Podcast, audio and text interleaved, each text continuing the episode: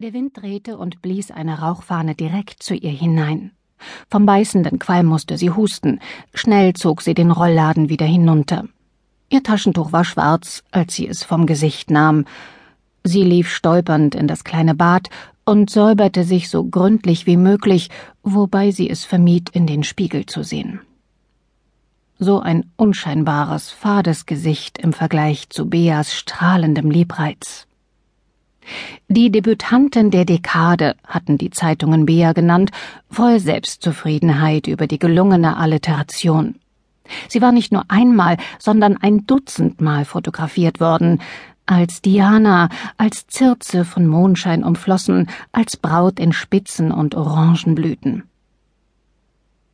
Eddie versuchte sich an die Bea von damals zu erinnern, an die lebendig bewegten Züge, aber das Einzige, was sie sich vor Augen rufen konnte, war die kühle Schönheit einer steifen Porträtfotografie, silberblondes Haar, das glatt und glänzend um ein fein gemeißeltes Gesicht lag, einen Mund, der eine römische Göttin von Neid hätte erblassen lassen, helle blaue Augen, grau getönt von der Palette des Fotografen. Sie hatte die Fotografie auf dem Kaminsims in ihrer kleinen Einzimmerwohnung stehen, der silberne Rahmen ein schreiender Gegensatz zu den feuchten Wänden, von denen die Farbe blätterte, ein Relikt aus einem Leben, das nun so fern schien wie das Es war einmal im Märchen. Es war unmöglich, sich Bea anders vorzustellen als so, wie sie gewesen war, im fransigen Charleston-Kleid mit langer Zigarettenspitze in der Hand. Auch wenn sie sich noch so sehr bemühte, sie konnte Bea nicht auf einer Farm in Kenia sehen, konnte ihr Bild von ihr nicht mit Staub und Hitze, Kaki und Moskitonetzen in Einklang bringen. Das passte vielleicht zu anderen, aber nicht zu Bea. Beinahe ebenso schwer fiel es Eddie zu glauben, dass Bea jetzt Mutter war, nicht von einem, sondern von zwei Kindern, kleinen Mädchen, wie sie geschrieben hatte, Marjorie und Anna. Vielleicht war Kenia genau das, was Bea gebraucht hatte, um das Beste in sich hervorzubringen, so wie Eddie dazu die eigene Emanzipation gebraucht hatte. Vielleicht, sagte sich Eddie hoffnungsvoll, war das alles am besten so. Sie konnten einander jetzt auf gleicher Stufe begegnen, jede glücklich mit ihrem Leben und sicher verankert in ihm, ohne Liebeswirrungen, ohne Groll und ohne Verpflichtung. Sie war nicht mehr das arme, kleine, bemitleidenswerte Mädchen aus Kindertagen. Sie war 26 und stand auf eigenen Füßen.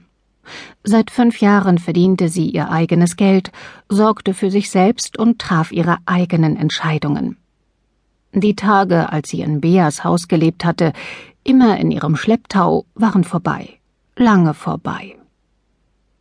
Wenn eins aus Beas Brief deutlich hervorging, so war es, dass Bea sie brauchte und nicht umgekehrt. Eddie zog den Brief aus ihrer Reisetasche. Er war verknittert und voller Flecken, unzählige Male gelesen. Du musst kommen, hatte sie geschrieben, ganz die alte Bea, als hätte nichts von dem, was sich vor ihrer Abreise ereignet hatte, eine Spur hinterlassen. Ich bin absolut aufgeschmissen ohne dich. Wir würden uns alle unheimlich freuen, dich zu sehen. Wir. Nicht Marjorie und Anna, die kannten sie ja gar nicht. Eddie war Abend um Abend aufgeblieben und hatte dieses eine Wort so gedreht und gewendet wie ein Professor, der über einem Lyriktext sitzt. Wir. War das nur ein weiteres Beispiel für Beas Hang zur Übertreibung? Eine harmlos liebenswürdige Geste? Oder etwas anderes? Abrupt stopfte Eddie den Brief wieder in ihre Reisetasche. Es war, was es war, Sie würde schon sehen. Und dann würde sie zu David zurückkehren, der glaubte, sie zu lieben und es vielleicht sogar tat. In dieser Beziehung schien er sich sehr sicher zu sein. War er sicher genug für sie beide? Ja, sagte sie sich, ja, David gehörte zu ihrem neuen Leben, dem Leben, das sie sich selbst aufgebaut hatte, Stein um Stein unter Schmerzen, nachdem, naja, nachdem alles so grauenvoll und dramatisch in die Brüche gegangen war. Der Rest war Geschichte, versunken im Nebel der Zeit. Sie und Bea konnten jetzt sicherlich darüber lachen, wenn sie auf der Veranda vor dem Farmhaus saßen. Gab es da überhaupt eine Veranda?